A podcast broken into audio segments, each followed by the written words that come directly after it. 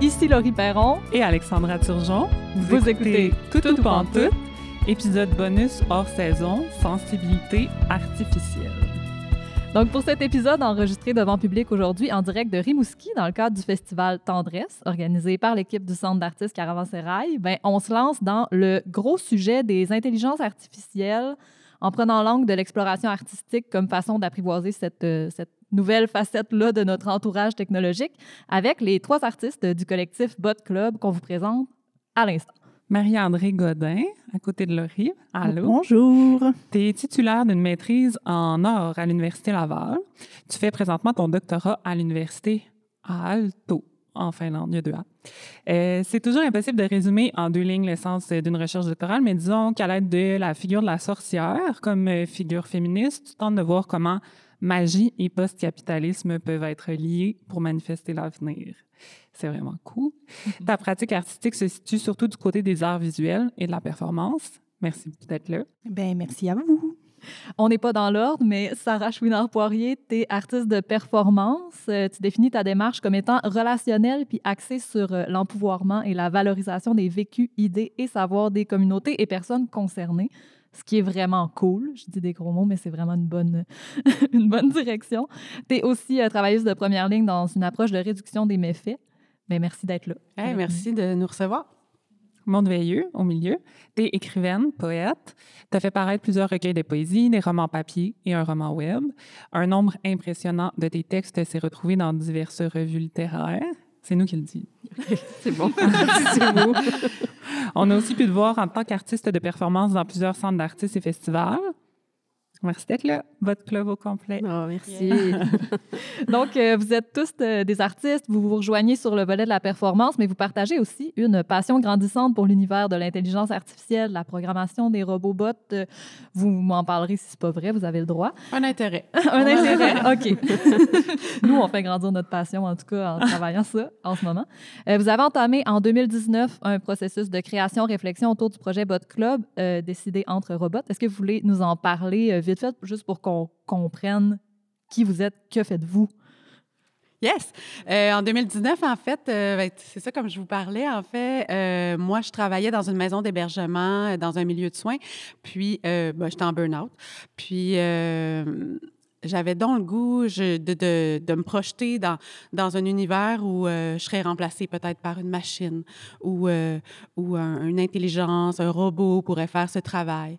Euh, là, j'observais les machines, le, le lave-vaisselle, la machine à laver qui travaille toute la journée. Puis je me disais, ah, tu sais, c'est ça, c'est ça que je fais. Moi aussi, je travaille, tu sais, c'est cyclique, je tourne en rond. puis là, c'est ça, c'est devenu une espèce de fiction.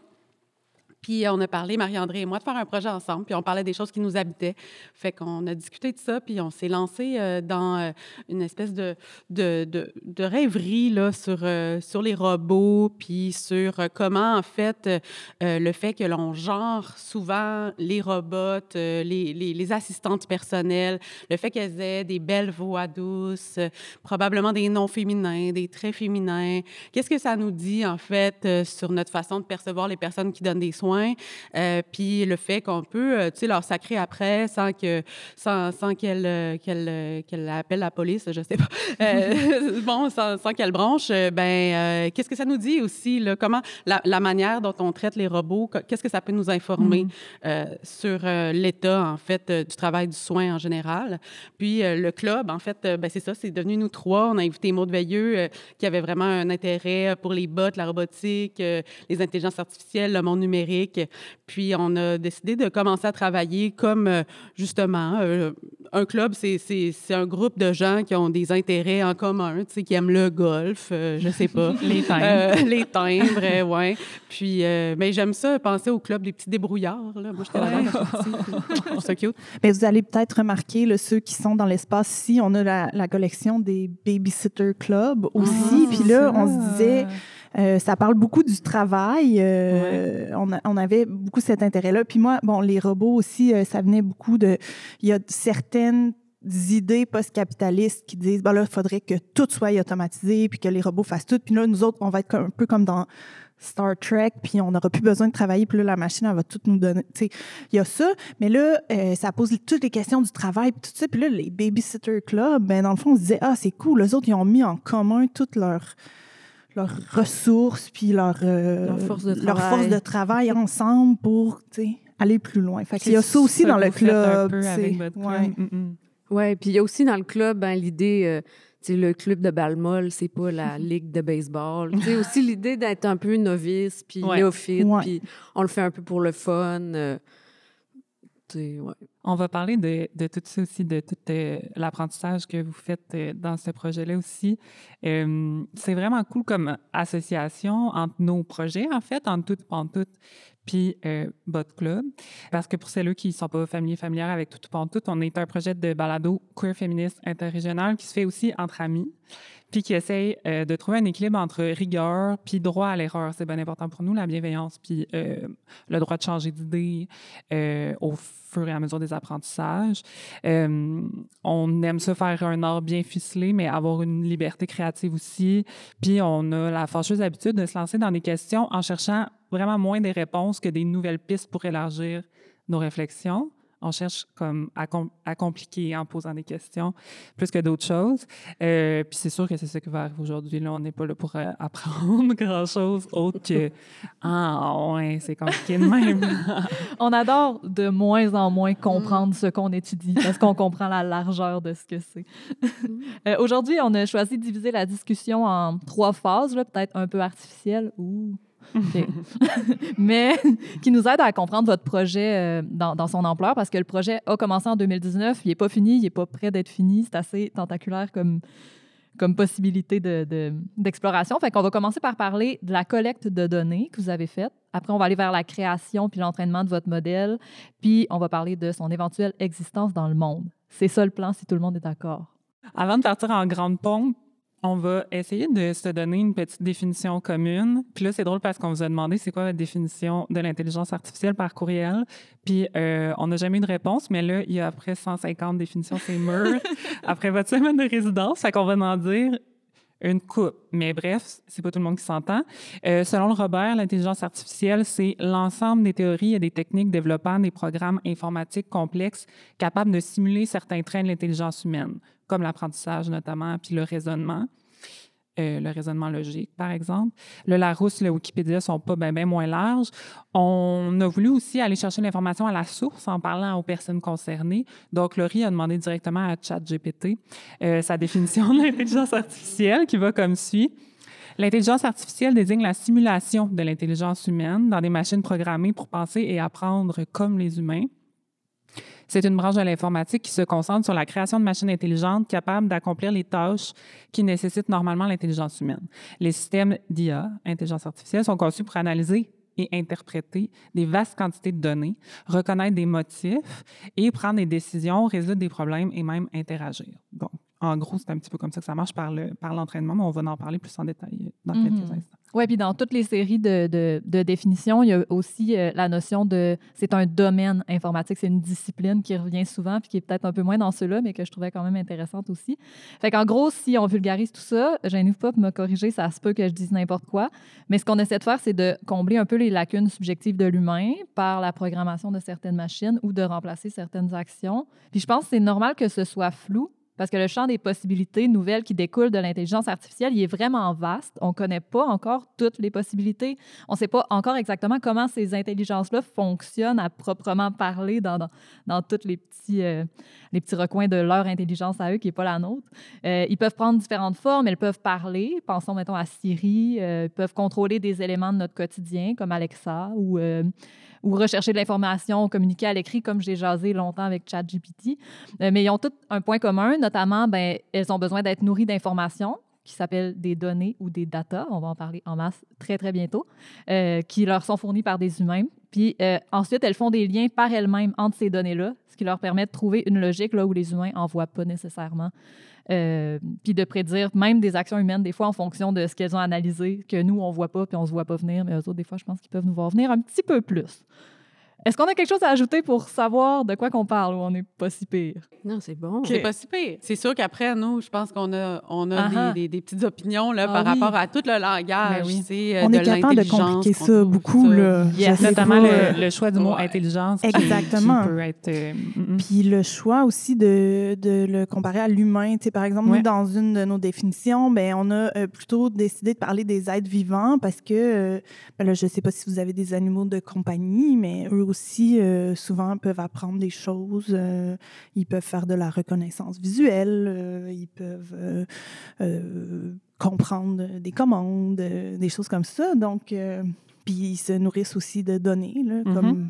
comme nous, mais comme les IA aussi. Fait que, bon, il y a cette question-là de, de l'humain, mais oui, la question de l'intelligence, c'est quelque chose, on en a parlé énormément, nous, dans notre club, euh, parce qu'on trouve ça euh, quand même très capacitiste. Ben Qu'est-ce oui. que l'intelligence? Ben Euh, comment la définit-on? Là, il y a des petites cases à checker pour les intelligences artificielles. S'ils sont capables de faire ça, ben là, ça, ça veut dire qu'elle est intelligente. Puis là, s'il n'est pas capable de faire ça, ça veut dire qu'elle est pas... Qu'est-ce que ça veut dire? Puis aussi, ben, artificiel, on n'est pas sûr que c'est vraiment un bon mot pour ça. Fait que Aucun des mots n'est accepté dans le club. On déteste les mots. non, mais à l'arrière, on a fait une liste. On s'est un peu amusé aussi à essayer de trouver des variantes. Puis, euh, on, euh, ben c'est ça, là, quand même, il y a des trucs vraiment éclatés. Là. Même à un moment donné, on parle de la roche. là. C'est le nom qu'on a donné. Ou, euh, on, c'est ça. On, on trouvait, on, je sais pas, on a essayé de s'amuser là-dedans aussi, là, Ben oui. s'éloigner de ça. Puis, tu sais, l'intelligence artificielle, c'est ce qui est développé beaucoup par l'industrie, l'IA, tu sais, qui veut remplacer, euh, ben, maximiser les profits, puis tout ça. Mais nous, notre, notre perspective, c'est absolument pas ça. Ben puis en art, euh, tu sais, les artistes qui travaillent avec les, les AI, euh, ben, sont vraiment dans des perspectives éclatées aussi. Donc, c'est pas ça l'idée. Si tu veux faire de la poésie avec des pixels, ben, t'es vraiment dans l'intelligence, Mm-mm. t'es vraiment dans le- l'exploration. Tu sais. Fait que nous, on, on essaie d'être plus de ce côté-là, je pense. Aussi, l'appellation, excuse-moi, euh, euh, intelligence artificielle, elle n'a pas toujours été populaire. Tu sais, c'est ça qui est drôle. Puis ça, c'est Daphné B qui en parlait sur son podcast euh, Choses sérieuses. là. Je veux pas euh, avoir... c'est pas mon savoir personnel, mais ça m'a quand même intéressé. C'est ça, ça, ça a été proposé une première fois, puis ça n'a pas pogné pendant tout. Puis là, après ça, c'est revenu à la charge, l'appellation intelligence artificielle. Puis là, ça a pogné. Mais tu sais, c'est intéressant comment on a besoin de tout euh, anthropo-centré, anthropomorphisé pour que les choses nous paraissent euh, plus acceptables ou euh, favorables. Ouais. Avez-vous un mot préféré? Par quoi on peut remplacer intelligence Hmm. artificielle tout au long de notre discussion Oui, parce que là, on va le dire sans arrêt. Sinon, on va le Ben, répéter. Asif Logic, là, celui-là, on, on l'aimait bien parce que a- euh, Asif, ça vient de AI, qui était comme le, le petit Ah. shortcut euh, quand tu textes. Puis après, ben, je sais pas, on a ajouté logique parce Comme qu'on si c'était le logique. fun. Ouais. Ben, c'est aussi que les intelligences, ben, le, j'essaie de faire ça court, mais il y a potentiellement huit sortes ou même neuf sortes d'intelligence. Puis là, ben, l'intelligence artificielle, avec mes guillemets de doigts, euh, c'est juste une sorte. C'est comme l'intelligence logique. Ça parle pas d'intelligence Mm, le spatiale. Ouais, ça Mm. parle pas d'intelligence émotionnelle. Ça parle pas d'intelligence euh, musicale euh, ou des choses comme ça. Fait que logique, c'est Mm. ça. On s'essaye avec Asif Logique. Es-tu prête, Alex? Ouais. Ouh, défi! C'est-à-dire I- IA, non, AI. AI, ça va avoir euh, le droit aussi. Euh, OK, on a dit qu'on séparait en trois parties. On rentre dans la première partie. Je vais juste le, le dire, mais vous le direz mieux que moi là, quand, quand, euh, euh, quand j'aurai fini ma question.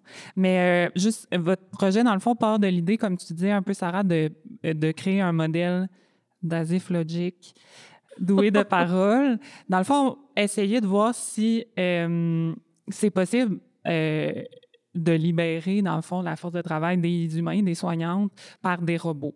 Euh, puis, en fait, réfléchir à ça, qu'est-ce qui, est- qu'est-ce qui est possible. Genre, si des robots faisaient le travail, est-ce qu'on pourrait se donner un, un, break? Est-ce que les infirmières pourraient reposer aux bénéficiaires pourraient souffler deux minutes, etc. Mais tout qu'est-ce que ça implique aussi comme réflexion par votre processus, vous voulez aussi mettre en lumière l'exploitation de la force de travail aussi. Euh, puis vous voulez beaucoup encourager une conversation puis une prise de conscience euh, avec, euh, avec votre démarche par rapport justement aux enjeux de- d'exploitation puis de, de notre relation avec, avec le care. Mais le but est de, c'est ça, de créer un modèle qui va pouvoir éventuellement peut-être parler, avec lequel on va pouvoir interagir. Puis là, on voulait commencer un peu par, euh, par le début, là, par justement les données. Parce que pour nous, les thématiques autour de votre sujet sont fascinantes, mais sont mystérieuses, un peu presque mystiques. Puis je pense que, tu sais, on n'est pas tout seul, là. On, a de la misère à comprendre c'est quoi, justement, tu sais, les algorithmes, tous les développements technologiques qui vont tellement vite par rapport à ça. Euh, comment ça qu'on est capable de demander à un chat de nous faire une tune de Drake, tu sais, comme, voyons, comment que, on essaie de se mettre des œillères parce que, c'est peut-être un petit peu trop, trop gros pour, euh, pour notre compréhension, mais l'affaire, c'est qu'on peut pas tant que ça s'en extraire. On y participe par euh, le simple fait qu'on a, par exemple, des téléphones intelligents, qu'on navigue sur Internet, tout ça crée des données, qu'on qu'on se déplace dans des endroits avec des caméras, puis des, des senseurs, qu'on utilise des, cartes magnétiques pour, euh, pour payer des affaires, tout ça produit des données euh, qui vont être stockées, vendues, analysées par des compagnies qu'on connaît ou bien qu'on connaît pas. Là, excusez, c'est un peu intense à mon affaire. Dans des buts euh, de, de, profit euh, ou de surveillance, différentes, différentes fins.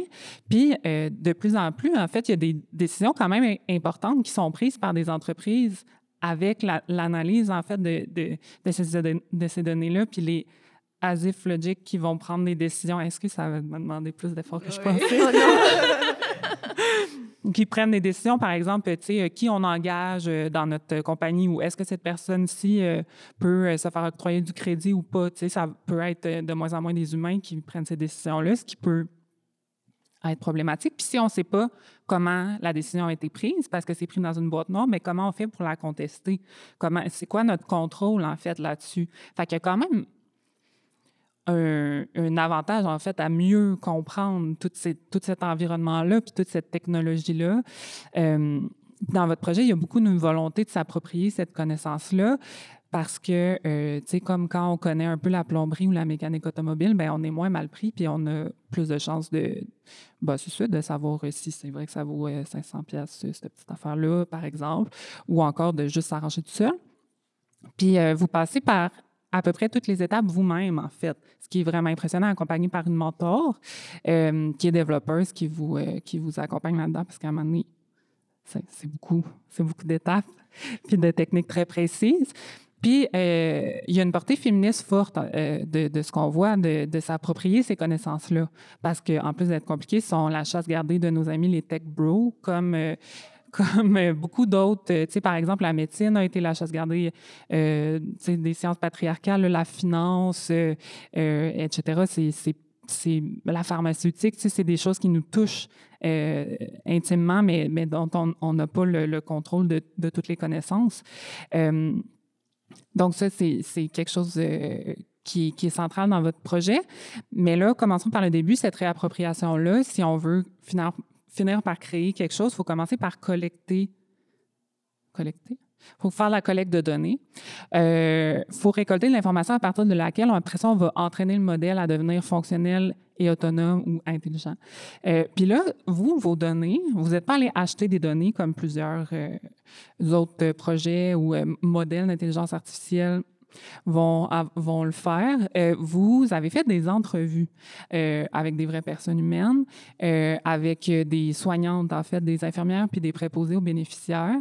puis pas des... Vous êtes intéressé au vécu expérientiel puis au savoir situé. J'ai hâte de savoir un peu de quoi vous avez parlé, puis comment vous avez fait pour un peu en faire euh, de la matière utilisable pour euh, entraîner une intelligence artificielle après.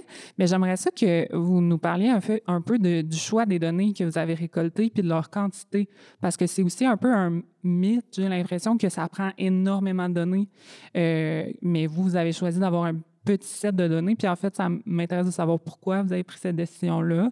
puis comment, c'est ça, de, à, quoi ces données-là vous servent dans votre projet, en fait?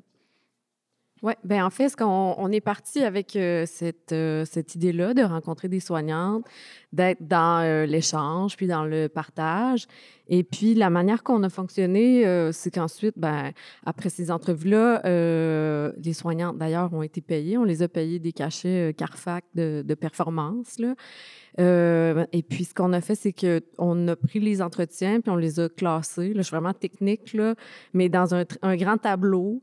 Euh, ça a été quand même, quand même long, c'est une manière aussi d'entrer en relation avec le, témoignage pour vrai, de le, de le transcrire, ce qui a été quand même plusieurs heures. Ensuite, de le corriger, euh, de vraiment choisir, ah, là, cette oralité-là, comment on décide de l'écrire, comment on veut qu'elle sonne. Est-ce qu'on est fidèle à la manière dont la personne la prononce un mané ou amané?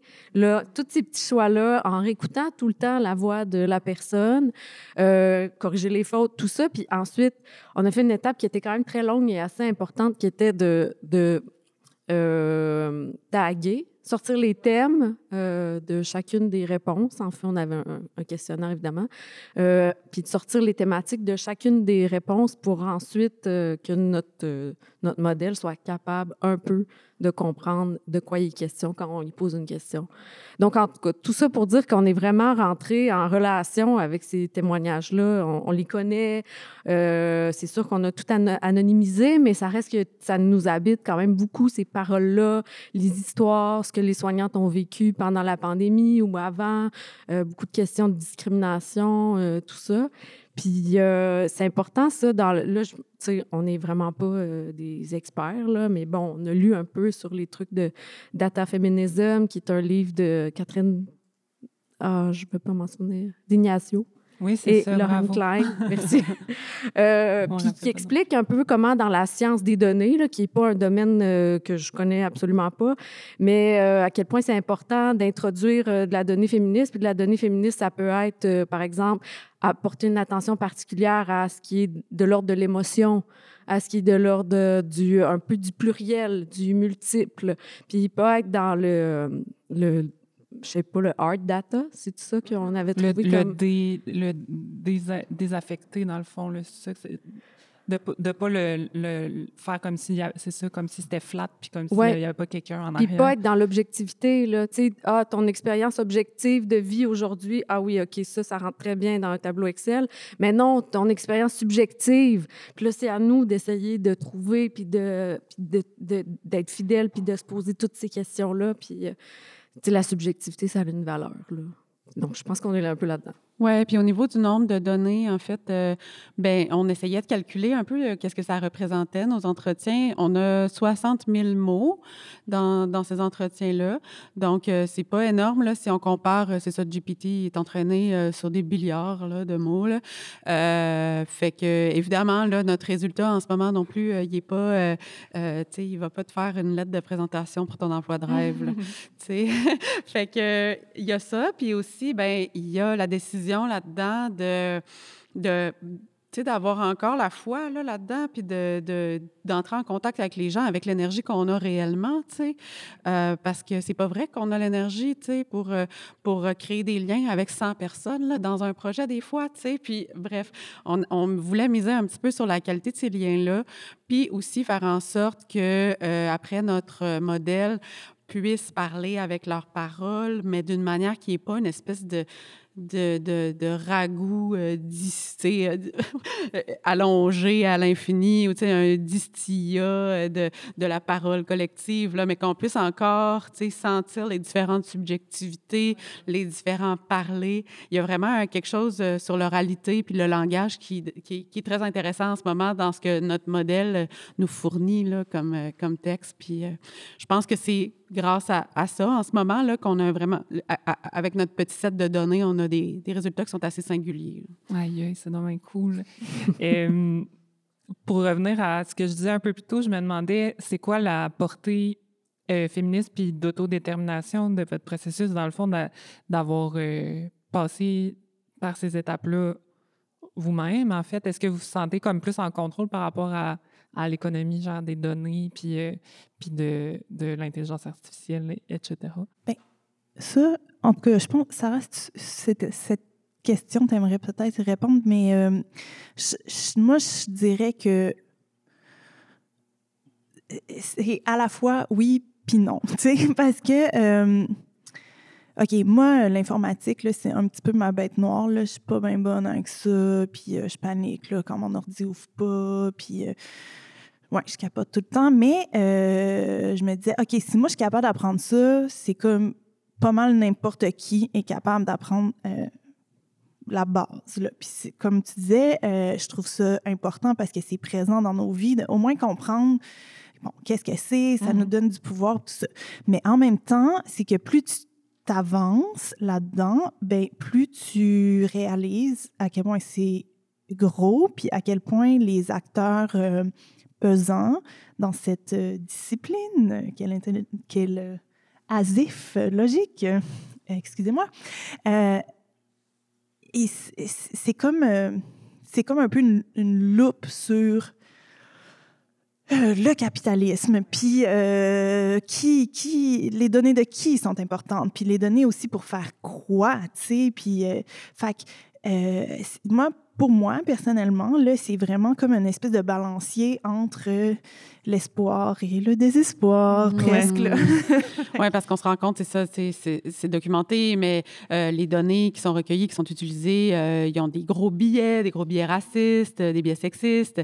Euh, puis, c'est on, s'en rend de plus en plus compte, de plus en plus désespérant euh, de, de, de, voir, euh, plus, en fait, en, faisant un modèle d'intelligence artificielle aussi, on se rend compte qu'on a besoin de plusieurs modèles d'intelligence artificielle et qu'on ne pourra pas tous les créer, ces modèles-là, euh, malheureusement. Puis là, il va falloir qu'on aille utiliser ce modèle-là, qu'on le sait que les données sont peut-être recueillies d'une manière un peu sketch. Puis là, on est comme, ah, on veut-tu tout dropper puis, puis faire de la pâte à modeler à la place. Mais on s'est demandé ça cette semaine. Mais donc, oui, tu sais, euh, en pouvoir, puis pas partout aussi. Euh, puis, tu sais, dans la relation de pouvoir, je pense que dans les IA également, tu sais, il y a toutes les personnes également qui traitent ces données-là, qui sont pas les tech bros de la Silicon Valley hyper payés. C'est vraiment des personnes qui sont en bas de l'échelle de cette économie-là, euh, souvent des personnes migrantes, des personnes sans statut, euh, c'est toute une affaire qu'on occulte, en fait, quand on parle de, technologie.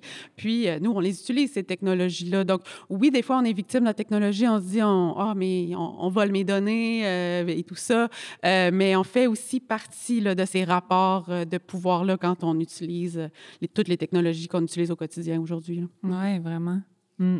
Ça me fait penser à tous les épisodes qu'on fait avec Tout pour que on finit par être de plus en plus fru, mais en même temps, il y a comme quelque chose de, de ben, qui fait du bien juste de savoir pourquoi qu'on est fru, comme. Exactement. Hmm. on a des raisons d'être fru. Oui, c'est ça. Oui.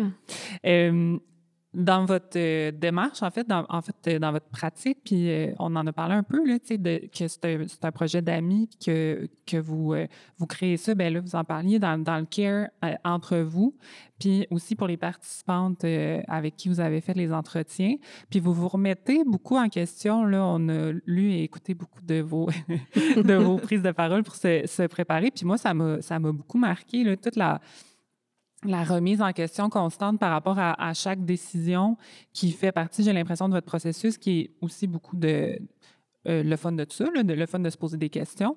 Euh, vous, vous imaginez là, à, plein d'étapes euh, ensuite les conséquences de, chaque possible action. Puis là, je me demandais comment ce type de collaboration-là que vous avez vous semble cohérent, en fait, avec la portée féministe puis la thématique de care de, votre projet? ça, ça, se retourne un peu vers moi. Oui, bien, c'est ça. Nous, on s'est dit, puis on, on s'est dit, nous, on est des amis là, à la base. on n'a pas commencé à travailler ensemble juste parce qu'on a des intérêts communs. Là. Euh, puis on s'est tout le temps dit que ça, ça l'avait comme primauté là, sur le projet. Euh, puis ça a la fois à dire, mais parce que des fois, tu sais, nos les conditions d'artistes sont souvent précaires. Puis, ça devient... Il y a quand même des enjeux, là, tu sais, on veut continuer de travailler, puis... Euh, bon, tout ça, mais on, on, se l'est toujours dit que ben notre amitié avant tout, puis on a des façons de travailler aussi, je pense, qui permettent beaucoup la subjectivité. Là, on parlait tantôt euh, que c'était euh, féministe, peut-être d'encourager la subjectivité, euh, mais aussi on essaie d'avoir un espace qui est très safe. Là, au début, on s'est parlé, puis on fonctionne les trois de manière très différente, en fait. Puis on se rend compte aussi beaucoup euh, que nos cerveaux fonctionnent. Là, ça rit, mais c'est ça. C'est, euh, nos, cerveaux fonctionnent de façon différente. Euh, puis c'est toujours un peu il faut faire, il faut prendre soin les uns des autres, puis ah, comment je dirais ça?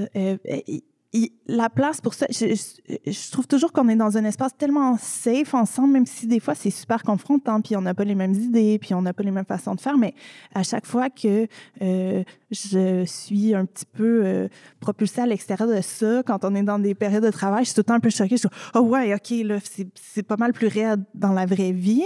Puis euh, moi, mon, mon idée, c'est qu'à force de travailler comme ça, puis que ça devienne un peu une norme, ben ça soit un petit peu moins rough dans la vraie vie, puis que ça, ça se... Mais c'est la vraie vie, donc. Mais on est la vraie vie, on est, la, vraie, vie. on est la vraie vie. Mais c'est du travail, c'est du travail. Ouais. ouais. Ben, je sais pas, c'est parce que moi aussi, tu sais, je viens de, bon, du milieu universitaire, puis c'est pas féministe, là. On va se le dire, là. euh, puis même dans des départements où... Euh, c'est soi-disant féministe, ça reste que c'est une grosse institution très patriarcale, mm. puis euh, la place euh, la place de la diversité, euh, par exemple la neuro, la psychodiversité, pas très grosse, puis la place des sentiments, puis la mm-hmm. place, puis même l'éthique, tu sais, alors que c'est supposé d'être une grosse. Fait il y a tout ça là. Il y a aussi notre lutte contre euh, certains instincts capitalistes là, qu'on a mm-hmm. en art en général, euh, qui est de, d'achever quelque chose, d'arriver à un produit, là, de, de mettre euh, toutes les petites définitions à même, à même, hauteur. À même hauteur, puis la même distance, OK? Puis, puis des fois, c'est drette, puis des fois, c'est, des fois, c'est croche, tu sais. Ben, c'est ça qu'on s'est permis aussi des fois, tu sais. Puis Marie, t'es bonne là-dedans, là, de nous ramener à, quelque chose de plus organique, puis, puis de, de, lutter contre mon, mon désir euh, de faire des affaires nettes. Mais, euh, mais c'est ça, c'est ça aussi. Cette semaine, on s'est demandé Hey, c'est-tu encore ça qu'on veut faire de l'intelligence artificielle? Peut-être que ça n'a plus pas tout rapport. Peut-être qu'on devrait faire un bot. peut-être qu'on devrait rien faire. Peut-être qu'on s'en va. Puis, euh, on s'en va sur la plage. C'est tout. Mais tu sais, c'est ce luxe-là qu'on a pareil de se poser ces questions-là, tu sais, puis de dire on ne produit pas un, un, produit là en ce moment. On n'est pas en train de développer une patente. Fait que, ouais. ouais. ouais Mais c'est stressant. Excuse. Oups! Là, j'accroche tout. Mais c'est stressant parce que c'est ça, comme je disais, nos conditions en tant qu'artiste ben, sont précaires, mm. puis on veut s'assurer quand même d'être capable de travailler l'année prochaine. Fait que là, faut, si on fait jamais ça, là, des projets sur quatre ans d'habitude. Là, là c'est mm. comme, ah ouais, ben on le sait, on le sait pas quand est-ce que ça va être fini. Mais c'est beau en même temps. Mais c'est très rade. Merci. Mm. oui, c'est vrai. c'est vraiment intéressant que toutes vos données soient récoltées. Ah là, on s'en va Phase 2, entraînement du modèle et création d'un futur euh, robot. Quelque chose. Quelque chose. Oui, c'est ça. On sait, sait plus ça va être quoi, mais quelque chose. Euh, c'est super intéressant que toutes vos données soient récoltées euh, chez des personnes qui travaillent dans des milieux traditionnellement, traditionnellement féminins parce que les adhésifs logiques sont vraiment loin de s'exclure des dynamiques d'oppression genrée depuis toujours qu'il y a euh, des, premières itérations de, robots ou de n'importe quel objet automatisé euh, pouvant euh, rendre plus efficace, par exemple, certaines tâches humaines. Euh, on les représente de manière spécifique, comme tu disais un peu tantôt, euh, Sarah, avec des, des traits, des voix de femmes, euh, des fois d'enfants, de représenter les robots comme étant des êtres socialement plus faibles, moins, moins menaçants, souvent cute. C'est c'est vraiment quelque chose que, comme tout le temps, été là. Puis c'est pas nouveau, en ce moment, on parle beaucoup de ça, mais c'est pas nouveau qu'on a peur de se faire voler nos jobs par des robots. Puis une stratégie marketing des compagnies, en fait, pour euh, rassurer les gens qui avaient peur de perdre leur travail, c'est de dire non, non, regarde, c'est ton assistante, elle travaille pour toi, elle va pas te remplacer, c'est toi le boss. Euh, alors que, en fait, euh, il y a de plus en plus des jobs qui se créent pour travailler pour les robots et, rendre euh, ce qu'ils font. Euh, on sait plus, on sait plus c'est qui, euh, qui, mène. Mais aussi, c'est, principalement des, tâches féminines, dites féminines, qui ont été automatisées, des tâches de soins, de services. On peut penser aux téléphonistes. aux machines à écrire qui étaient avant du monde, qui écrivaient. Aux assistantes téléphoniques, euh, aux assistantes euh, virtuelles, en fait, à, voix, comme on disait, là, Alexa, Siri, Cortana, Google Assistant, toutes des voix de, de femmes. Euh, je ne sais pas si vous avez vu, mais il y a un projet de pilote de dépanneur libre-service à Saint-Léandre qui va voir le jour cet été. Ce dépanneur serait ouvert 24 heures sur 24 et 7 jours sur 7 sans la présence permanente d'un employé. Seul un employé serait embauché à mi-temps pour regarder la tablette. On s'entend que c'est dans un contexte de pénurie de main-d'œuvre et de vouloir pouvoir avoir des commerces de, spécialité, mais ça, ça entre quand même dans cette. Euh, tendance, tangente-là.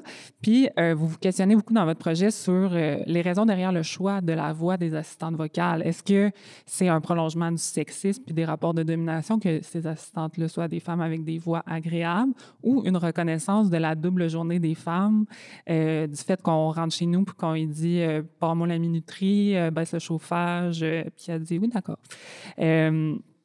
Puis dans, le langage utilisé pour parler de l'intelligence artificielle, on va parler beaucoup euh, qu'on entraîne un, modèle. Euh, on l'entraîne par des données, par du codage, etc. Euh, un peu comme on, on l'éduque, hein, comme, comme un enfant ou comme un, comme un animal de compagnie, comme des petites créatures. On, a tendance à les, considérer comme étant des petites affaires cute à qui on apprend à faire des choses jusqu'à ce qu'ils soient autonomes, mais on va tout le temps garder un œil dessus quand même parce que c'est nous autres qu'il faut qu'ils gardent le contrôle. Puis là, euh, vous me voyez peut-être venir, mais vous avez entraîné votre modèle comme on entraîne un humain social en vous basant sur des données issues de professionnels soignants, dans le format, dans le but potentiellement de remplacer, rendre obsolète euh, bon, on s'entend, c'est un projet artistique et de, spéculation, mais les fameuses euh, soignantes. Puis là, vous êtes rendu à y donner une voix, une forme. Euh, de quoi va avoir là votre robot? hey, mais là, là, correction, par exemple, parce que notre, euh, notre robot, il va jamais rendre obsolète personne. Puis vous allez voir tantôt. Là. Puis c'est pas non plus la volonté qu'on a. la volonté qu'on a, là, c'est de pouvoir partager les témoignages que les soignantes nous ont livrés, puis surtout euh, d'anonymiser finalement ces témoignages-là, parce que c'est pas, tu sais, pendant la pandémie, là, il y, y, a eu un moment, les, les soignantes, s'ils parlaient de leurs employeurs, euh, leur job était euh, finalement... oui, pouvait être mis à risque. Ils étaient rendus obsolètes. Exactement. Fait que, tu sais, nous autres, on voulait donner une espèce de, micro euh, euh, déformant, là, tu sais, qui déforme la voix, euh, qui anonymise. Bref, il y avait cette volonté-là. Donc, mais oui, une volonté de. C'est sûr que ça fait partie de notre univers de dire comment faire? Est-ce que est-ce qu'il y aurait ça là, sais, une, espèce de robot qui pourrait faire certaines choses, qui pourrait leur donner un deux minutes? On n'est pas là, là à avoir trouvé ça du tout, du tout, du tout. Non, mais ça c'est une partie de notre discours qu'on a remis en question aussi là. Quand tu dis qu'on se remet tout le temps en question, là, donner congé aux soignants, ça, ça faisait beaucoup partie de ce qu'on disait avant. Puis là, finalement, avec le modèle entraîné, bon, déjà, on voit que ça ne marche pas vraiment de faire ça, mais aussi, on s'est comme requestionné est-ce que c'est vraiment ça notre, euh, notre objectif. Donc, tu n'avais pas, pas tort du tout d'aller de, mm-hmm. vers ça. C'est nous, c'est au début de la semaine. C'est nous qui avions tort. oui, c'est ça. Mais oui, c'est ça, parce que dans le fond, on, peut le rappeler, vous sortez d'une résidence, vous avez travaillé toute la semaine ici euh, sur votre projet, donc évidemment, votre, euh, votre réflexion, elle a continué de, de cheminer. Est-ce que vous avez réfléchi à, la forme physique. Ouais, full. Et, et, la, et la voix que pourrait avoir votre, euh, votre modèle. Ah, ben la voix, ça peut être intéressant. Là, on est parti un peu. Ben là, ça, ça fait un, petit bout de temps qu'on avait cette idée-là, mais euh, éventuellement, après une résidence. Euh, à Montréal, on, avait une discussion avec euh, des gens dans le public. Puis là, on parlait beaucoup d'une voix métallique. Je ne sais plus trop comment c'était arrivé, mais il y a quelqu'un du public qui, parlait de, voix métallique. Puis là, c'était intéressant. Puis là, on était comme, oh, ouais, voix métallique. C'est quoi ça, une voix métallique? Puis là, on, s'est mis à penser à ça. Puis là, en fait, euh, ça, c'est toute une autre affaire. Là, on va pas rentrer là-dedans aujourd'hui, je pense, mais euh, il y a beaucoup, beaucoup de questions euh, d'extractivisme dans notre projet. Puis, euh, bon, en gros, l'extractivisme, mettons, c'est le fait d'extraire des ressources naturelles de façon absolument... est-ce que tu, tu regardes ton... Est-ce que tu avais une petite définition? Non, OK. Fait que là, j'y vais un peu sur le fly, la définition, mais extraire des ressources naturelles de façon quand même assez violente, puis sans respect trop pour la terre, sans respect trop pour euh, aussi euh, les gens qui, Mhm. qui font ce travail-là. Fait que, bon, c'est beaucoup de questions parce que là, évidemment, les asifs logiques euh, sont très basés dans nos ordinateurs, dans nos devices, comment on dit ça en français, s'il Nos vous plaît? appareils. Nos appareils. Puis, euh, euh, ben, tout ça, c'est fait avec euh, des métaux rares, c'est fait avec du travail humain pas très bien valorisé, pas très bien rémunéré, bon, etc., etc. Puis là, pour faire la voix métallique, en fait, on se demandait, puis là, à un moment donné, euh, il y a beaucoup question, là, dans, je pense, dans l'imaginaire quand même collectif, puis dans les médias, de- des mines de cobalt. En fait, euh, je ne sais pas si vous savez, mais les mines de cobalt, euh, souvent, bon, emploient de façon assez illégale, où il y a des mines qui sont pas officielles, mais c'est souvent des enfants. Puis là, ils perdent souvent la vie. C'est très, euh, c'est du gros capitalisme laid, là, euh, vraiment, vraiment euh, dégoûtant. Puis ça, c'est un peu su dans les médias, on en parle souvent. Puis là, bon, je sais pas, les Tesla disent qu'ils vont utiliser du cobalt un peu plus propre, puis nanana. Mais tu sais, bon, c'est quoi ça, plus propre, ça se peut-tu vraiment, tout ça. Puis là, on s'était dit que, en fait, on voulait prendre des coordonnées de mines de cobalt pour les mapper un peu, en, fa- en faire une cartographie, puis euh, euh, avec ça, générer une voie. Mais là, ça, quand est-ce que ça va arriver? En 2034, peut-être, on le sait pas, mais c'est c'est dans... 48, c'est- ouais. C'est ça. C'est dans, dans... C'est une de nos idées. Euh, ouais. Bref, là, on a, tra- on a travaillé avec différents, euh, différents modèles qui existent déjà là, pour, euh, pour faire une synthèse sonore. Euh, C'est pas encore implé- implémenté dans, dans, notre, euh, dans notre modèle, mais bref, la voix, ça viendra. Mais c'est sûr qu'on cherche pas non plus une voix exactement naturelle. Ouais. On s'intéresse, c'est sûr, à l'oralité, au parler, au joual, qui est super présent, euh, aux différents accents, puis à leurs mix qui sont, qui sont présents dans, dans nos entretiens. Euh, puis on aimerait ça qu'il y ait un rendu intéressant par rapport à ça. Pour la forme, euh, en ce moment, on a travaillé à, pa- à partir de matériaux assez terrestres, justement, avec ces intérêts-là qu'on avait pour le minéral, la roche, euh, le matériau précieux. On voulait aller dans, dans quelque chose euh, d'assez euh, euh, terrien, là, exact. euh, Puis, je sais pas comment dire. Puis, on a, on a finalement travaillé avec de l'argile, qui est un, qui, qui est pas rare pantoute, euh, qui est pas noble pantoute, puis qui est un peu hippie, mais ça nous aidait finalement à se reconnecter peut-être, là, parce que euh, c'est ça, on- on n'a plus trop envie de faire des robots métalliques, euh, euh, noirs ou gris, là. On, on- Ouais. on avait envie d'aller dans, dans quelque chose de plus mou, de plus tendresse.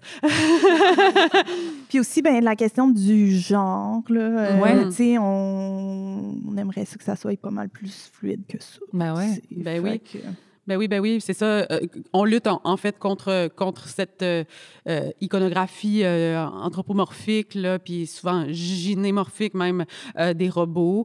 On veut pas que ça ait une apparence humaine ni genrée. En fait, on veut vraiment marquer le fait que c'est un objet, tu sais, c'est une, c'est une technologie, c'est pas une c'est pas une personne, tu sais. Ouais, c'est intéressant qu'on Mm. le qu'on l'hu- l'humanise, mais l'humanise dans la forme, mettons, là, à ce Mhm. point-là, alors que alors qu'effectivement, là, tu sais, c'est pas plus un humain que cette patente-là, mettons. Là. Non, Mais on aime donc bien pas ça moins, se voir puis mais- se reconnaître. Oui. Ouais, Oui, ben, c'est ça.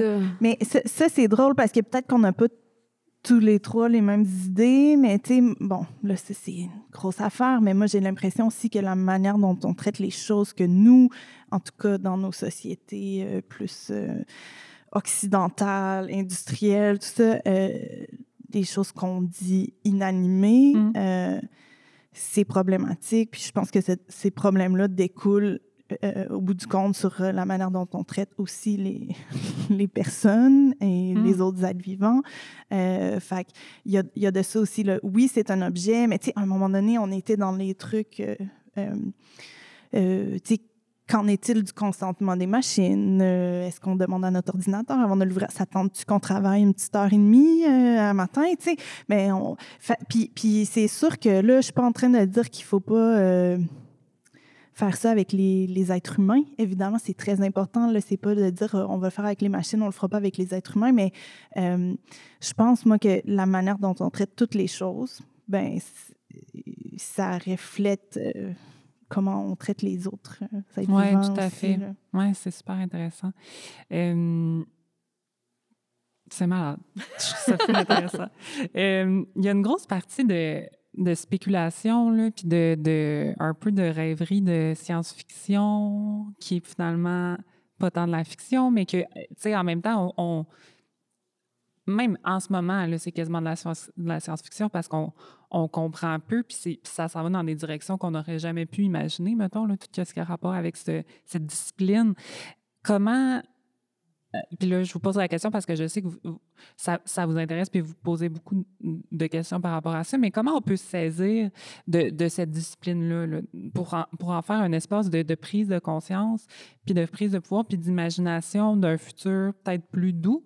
Parce que c'est souvent euh, le contraire. Je pense quand quand on pense à à tout ce, qui s'automatise, puis les données, puis les, euh, les, les, algorithmes, que là, on sent qu'on perd le contrôle, puis que là, ça ira vraiment pas bien dans pas longtemps. Mais comment, comment on peut se saisir de ça, puis, puis c'est ça, essayer de revirer ça de bord, puis se demander comment ça pourrait être mieux, puis plus féministe, peut-être même. Mais la question est, difficile dans le sens où comment on peut, on ne sait pas tout à fait, là, mais on essaye quand même, puis on essaye aussi de se tenir loin de justement, tous les discours, là, je sais pas trop comment le dire en français, là, mais doomsayer, là, puis euh, les gens qui appellent euh, au moment où, euh, oui, parce que ça, ça fait juste des écrans de fumée, puis là, on n'arrive pas à vraiment voir qu'est-ce que la technologie transforme pour vrai dans la relation au travail, comme, mais là, on fait juste avoir peur que les AI viennent tuer tous les humains, mais c'est peut-être pas ça l'angle en ce moment sur lequel il faut réfléchir. Peut-être qu'il faut penser à plein d'autres questions comme l'environnement, puis euh, bon, tout ça, là, mais bon. Euh, mais déjà, tu sais, de pouvoir... Moi, en plus, j'ai tendance à l'oublier, cette partie-là de notre projet qui est comme dans la fiction, qui est dans euh, la spéculation, puis dans, un peu dans le jeu, parce que je pense que j'ai un peu, des fois, l'esprit pragmatique, puis je suis comme, comment on va faire ça? Comment on va faire ça? Alors que c'est toi qui es autrice, en plus, c'est drôle. Ben oui, je sais, mais je suis très pragmatique aussi comme mm. autrice, là. C'est c'est des listes.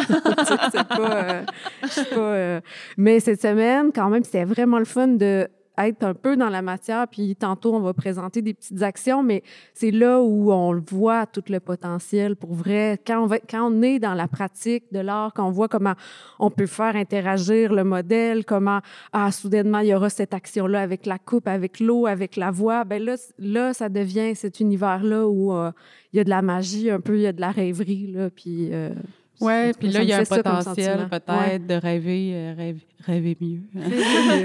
Mais euh, c'est aussi de, de, prendre le temps de faire les affaires, tu sais, de justement, là, on le voit, le, laboratoire de six mois qui serait de toute manière jamais assez pour commencer à bien penser les haies, là, tu sais, comme on peut-tu juste arrêter de développer à des rythmes effrénés? On peut-tu aller lentement? On peut-tu se poser les questions? On peut-tu avorter un projet?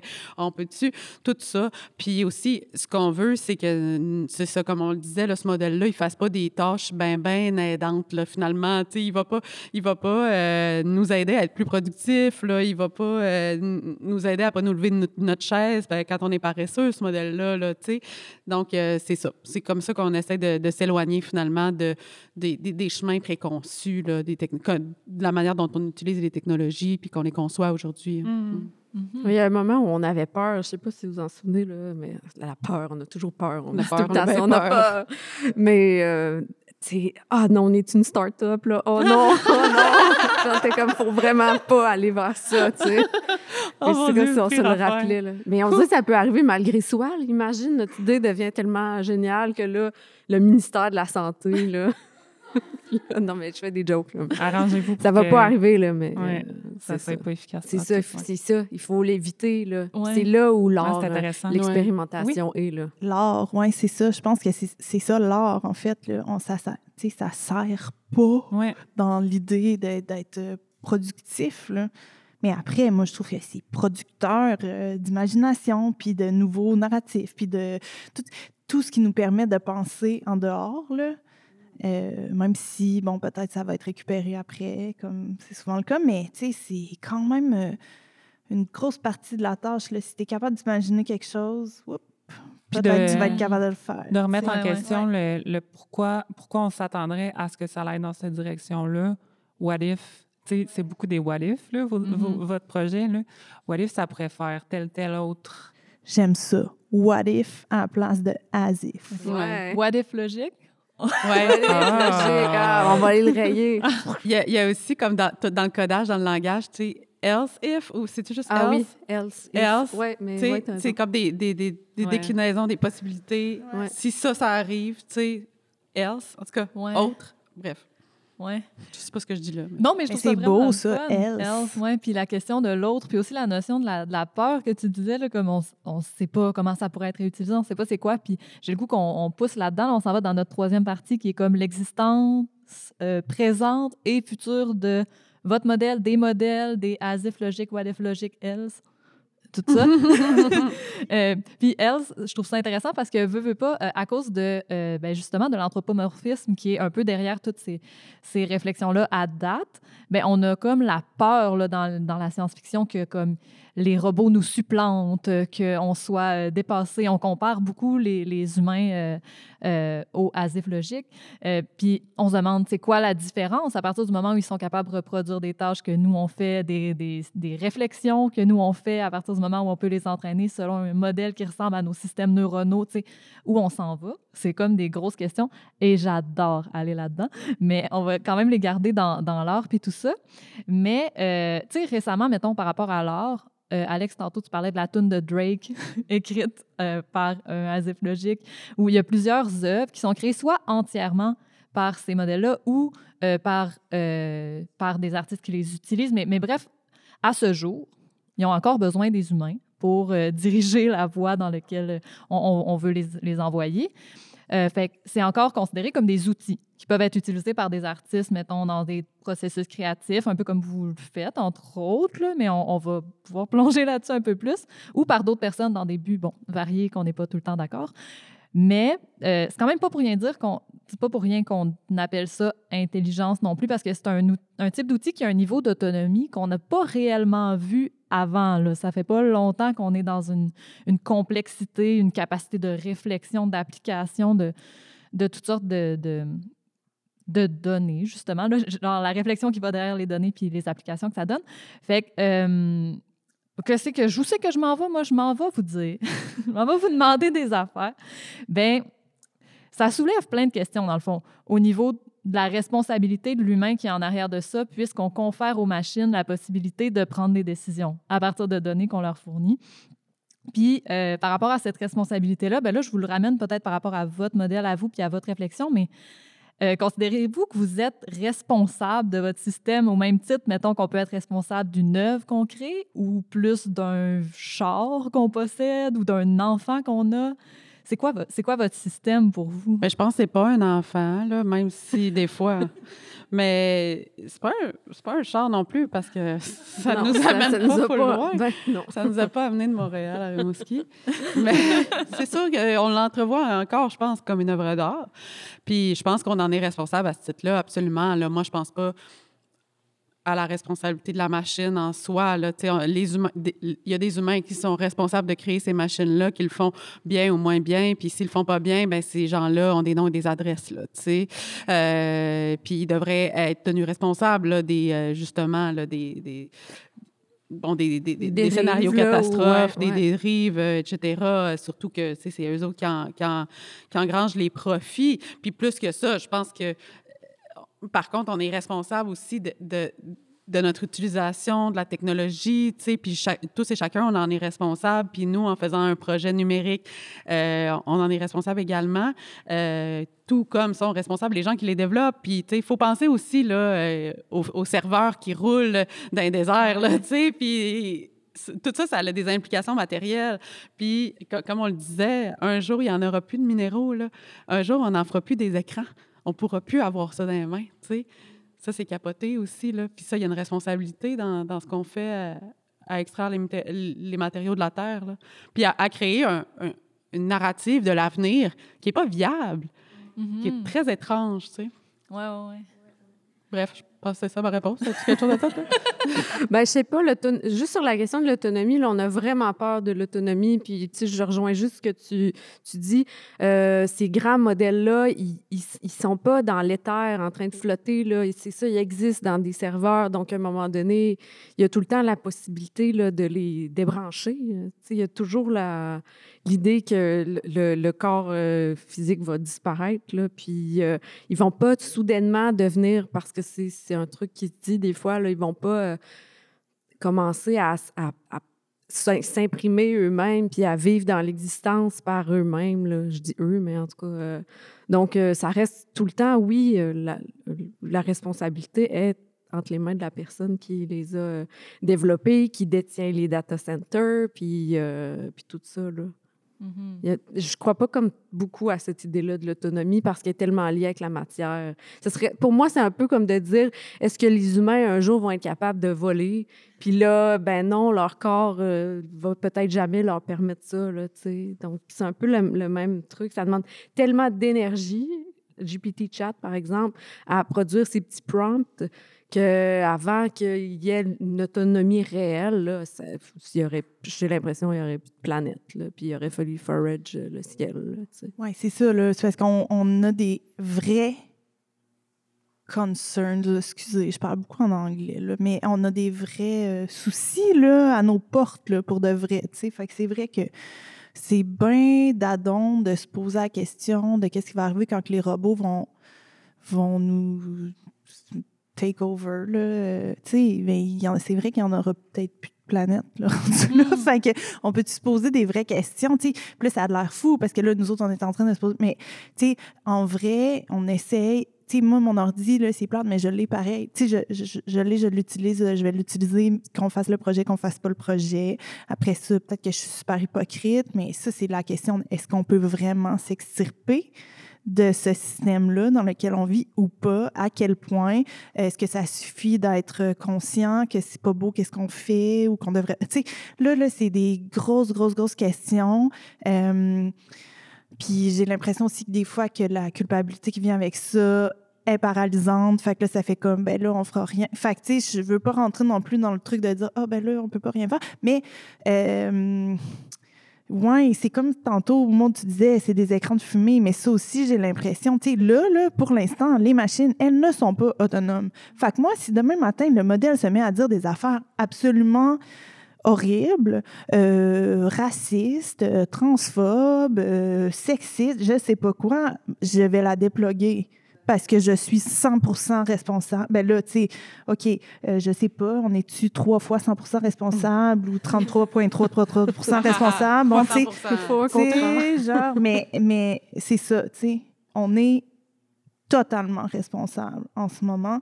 Euh, mais on l'a facile parce que c'est pas nous autres qui font la grosse pièce avec ça, qui faisons la grosse pièce avec ça. Fait que sais pas, tu sais, c'est facile pour nous de dire ouais, on va la déploguer, je sais pas. Si t'es Oui, un ça. grand milliardaire, là, ça te tente pas de la déploguer, ben c'est c'est- bon, là, je vais pas dire ce que j'allais dire parce que c'est pas fin.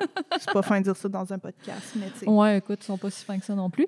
Euh, mais je trouve ça intéressant. Ils sont pas autonomes, fait qu'on va pas considérer ce- cette version-là. Mais en même temps, il y a plein d'autres affaires qui sont le propre de l'humain qu'on pensait que euh, les machines ne pourraient jamais euh, faire. Comme on parlait de la créativité l'autre fois. Bon, maintenant, les machines sont créatives, posent des actions qui sont nouvelles que nous, on n'avait pas pensé, ce qui est le propre de la créativité. Puis après, je me, on peut se questionner par rapport à, l'émotivité aussi. Les, données que vous leur fournissez sont justement super subjectives, sont ancrées dans, des métiers qui sont pas dénués d'émotions. C'est des personnes vivantes avec plein d'émotions. Euh, on peut constater qu'il y a des systèmes qui peuvent imiter, reproduire un certain affect pour, la sensibilité des utilisateuristes, là, pour qu'on soit confortable avec elles, euh, qui vont jamais justement nous reprendre si on dit des affaires qui n'ont pas de bon sens, euh, qui nous disent bonjour, qui nous disent merci. Puis là, il y a même des gens, là, vous savez, là, en 2017, il y a un monsieur au Japon, me semble, qui a marié euh, un Chinois, un ingénieur chinois qui a marié un robot qu'il a créé. Euh, le Parlement européen, en 2017, il voulait attribuer une personnalité électronique au robot, puis là, ils se sont rétractés finalement. En 2020, ils ne voulaient plus pour qu'on reste, euh, les humains, responsables de nos, de nos systèmes qui sont dotés de, de de capacité de prendre des décisions automatiques. Mais c'est quand même un gros débat de société. Puis on comprend qu'il soit là parce que ça va tellement vite que comme le temps que nous autres, on soit prêts à prendre des décisions éthiquement par rapport à toutes ces questions-là, euh, ça continue d'évoluer. Euh, puis je pense pas qu'on va régler ça de façon claire aujourd'hui. C'est pas pantoute mon, mon point. Mais vu qu'on a jasé aussi de votre façon de vouloir traiter, l'autre fois on parlait de ça, de vouloir traiter votre système avec care aussi, où tu disais tantôt de se questionner sur le consentement même des robots, euh, des machines, des AI, des asifs logiques, de tous ces mots-là, que je maîtrise pas bien encore, ça va venir peut-être. Euh, en s'éloignant de la question de l'exploitation, ben ça me pousse à vouloir vous demander, vous autres, vous vous situez où par rapport à l'éventualité d'un statut juridique ou légal euh, des, des, robots euh, au même titre que les humains humaines? Est-ce que c'est utile, en fait, de leur reconnaître une identité ou est-ce que ça nie pas le fait que les robots, c'est quand même juste des systèmes qu'on a entraînés, dont on est responsable? Ben oui, tu sais, je pense que c'est un spectacle, tout ça. Tu sais, donner un passeport à Sophia, c'est un show, tu sais. Puis, en fait, c'est comme puis, puis évidemment qu'on se, se, questionne, il y a, beaucoup de gens qui n'ont pas de papier, il y a beaucoup de migrants entassés aux frontières, là, donner des, des, statuts légaux à, des machines, on est, on est quand même dans le délire ici, là, euh, ça va de soi, mais c'est ça quand on parle de l'émotivité aussi de la machine, est-ce qu'elle est, qu'elle va, est qu'elle va avoir une émotion, est-ce que, ben, tu sais, je me demande pourquoi qu'on se soucie de ça, finalement, parce que qu'est-ce que ça changerait dans nos rapports aux choses, qu'elle a des émotions, la machine, tu sais? Parce que, tu sais, ça nous aide pas vraiment de penser, ah, la soignante, elle a des émotions, euh, je vais mm. pas la traiter euh, comme, comme, comme ma servante, euh, je vais, je vais pas y sacrer après quand ça va pas bien à l'hôpital, tu sais? Fait que c'est ça. Moi, je me questionne par rapport à ça. Qu'est-ce qu'on ferait différemment si elle avait des émotions? Je pense pas que ça va arriver. Mais si ça arrivait, tu sais. Mais moi, là, je pense souvent comme si elle avait des émotions, par exemple. sais. Puis ça, c'est juste moi, peut-être la façon que j'interagis avec, mais ça m'aide. Ben, dans, dans, le sens, moi, ça mm-hmm. m'aide. Puis, tu sais, il y a beaucoup la question, bon, là, anthropomorphiser les choses, puis non, non, non, non, non, non. Mais, tu sais, il y a plein de systèmes de, de, conception du monde, là, où. Euh, où les choses, justement, ont des émotions, ont des, des âmes, ont des trucs. Puis, tu sais, ça, moi, je, je, suis un peu plus proche de ça, peut-être. Puis, mais je me dis, bon, le statut juridique, moi, j'aime ça que des rivières, par exemple, des forêts, des montagnes aient des statuts juridiques. Mm. Parce que là, puis ça, je trouve que si la montagne dans laquelle on extrait, euh, je sais pas quel minéraux, avait un statut juridique, ben là, peut-être qu'on n'a plus besoin de se poser trop la question pour le, la machine. Parce que mm-hmm. là, ben ça, ça. Mais après, c'est compliqué de je sais pas. Mais, mais tu sais, moi, je pense que quand on sacre après euh, l'infirmier, l'infirmière, c'est parce qu'on a oublié qu'elle a des émotions. Puis, euh, puis ça l'arrive vite. Puis j'ai l'impression que des fois, quand on interagit trop avec des choses desquelles on pense qu'ils n'ont pas d'émotion, ça nous ça nous met un peu dans ouais, c'est ça ça nous entraîne exactement fait que moi j'ai un petit peu la réponse opposée même, mm-hmm. même si je pense que au bout du compte, on a des. On a évidemment des intérêts euh, similaires là, pour le, le care et le bien-être autour de nous, mais ça se manifeste peut-être un peu euh, différemment, mais ouais. Oui, mm-hmm. c'est ça. Ça n'enlève pas la notion de respect, c'est ça. c'est... Oui, oui. Parce qu'on donne des, des, statuts juridiques aussi à des compagnies là, pour protéger les Oui, c'est ça. C'est quoi un statut juridique? on parle-tu d'être judiciarisable ou on parle d'avoir des droits humains? Mm-hmm. on parle, on va le savoir bien vite. Puis aussi, oui, c'est ça. Puis aussi, ben, je disais, ben, c'est épouvantable, mais je suis pas sûre que je crois sais, dans mon idéal, là, euh, si on est dans la grosse, grosse spéculation, j'aimerais ça qu'on n'ait pas besoin d'avoir des droits juridiques pour traiter les gens et les choses d'une manière respectueuse mm-hmm. et pleine de care. Tu sais, ça, c'est mon grand rêve, là. Mais OK, on n'est pas dans ce système-là. Je le sais. Fait que...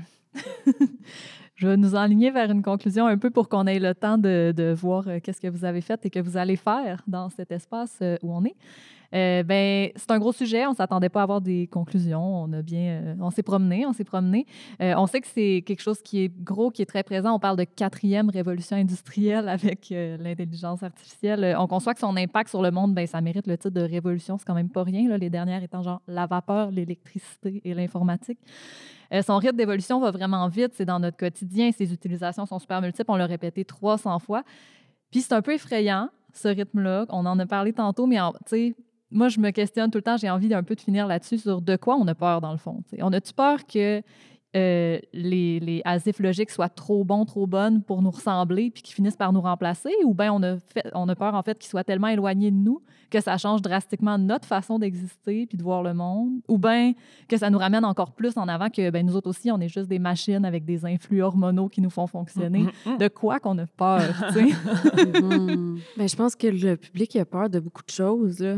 Bien, c'est juste parce que ça me fascine d'analyser les discours de peur, justement. Puis on dirait que, là, je reviens encore avec cette idée-là de l'écran de fumée, mais euh, quand euh, on, lit des textes qui sont juste gouvernés par la peur, on dirait mm. qu'on a accès vraiment à un peu l'inconscient de l'auteur, puis on arrive à voir, ah oui, toi, tu as peur du Dieu méchant qui va venir punir l'humain. Ah, ça, c'est une peur, euh, oui, que plusieurs personnes ont. Et puis là, tu fais juste la transposer là-dedans. Ah, toi, tu as peur des, des immigrants qui vont venir prendre tes jobs. Ah oui, OK, là, tu fais juste réavoir ton même discours que tu as déjà. On, dirait que tous les discours de peur autour de sont, ils sont vraiment finalement. Euh, Puis, on, on est full nourri à ça aussi. Là, euh, je vais faire ça vite, là, mais euh, toute la science-fiction un peu écrite par des hommes est beaucoup dans ça, est beaucoup dans la peur, est beaucoup dans la dystopie. Puis quand tu vas plutôt du côté d'Ursula Le Guin, tu vas, tu vas un mm. peu fouiller dans la science-fiction féministe. Ah, là, il y a des rapports plus complexes entre toutes les choses. Et puis. Euh... pas de domination, non, c'est ça. de conquête. Donc, Ils sont beaucoup euh, plus radicaux. En fait, ben de penser, d'imaginer en dehors de ça, tu sais, c'est vraiment Mais moi aussi, j'ai peur, tu sais, j'ai peur d'être dépassée. Oui, oui, c'est sûr. J'ai peur d'être poche, là. J'ai peur d'être mm. euh, d'être pas hot, tu sais. Euh. Mais on ça se pourrait dit, arriver. En plus, a plein de fois cette semaine. On avait peur, on avait peur, on a peur. On l'a normal d'avoir peur aussi. Mais ça fait du bien de s'en parler entre nous puis entre humains qui, justement, comme vous autres, prennent le temps de tranquillement, petit bout par petit bout, essayer de comprendre ça puis de se donner des, des bases communes pour naviguer dans ce monde-là dans lequel ben, on vit. Puis ces entités-là peut-être ne vivent pas, mais existent aussi, puis qu'on cohabite ensemble. Fait que va falloir, euh, va falloir gérer ça, la gang. On n'a pas le choix. On est en train d'essayer de faire ça. Merci beaucoup à vous autres d'avoir été là et attentifs, attentives. Merci, votre club. J'ai hâte de voir ce que vous allez nous montrer tantôt. C'est vraiment capoté de parler avec vous autres. Et merci de nous avoir initiés par ce projet à toutes ces, ces réflexions-là. Je pense qu'on s'est découvert une nouvelle euh, passion slash obsession. Oui, moi, j'ai la passion facile, fait que passion euh, all the way. Marie-André Godin, Sarah Chounard-Poirier et Maude Veilleux. C'est nous. Merci, bravo. Merci à merci vous. À vous merci c'est super le fun. Oui, merci. Merci, aussi à François Landry à la technique. Euh, merci, à Caravan Serrail pour euh, l'invitation, spécialement à Fanny et à Philippe.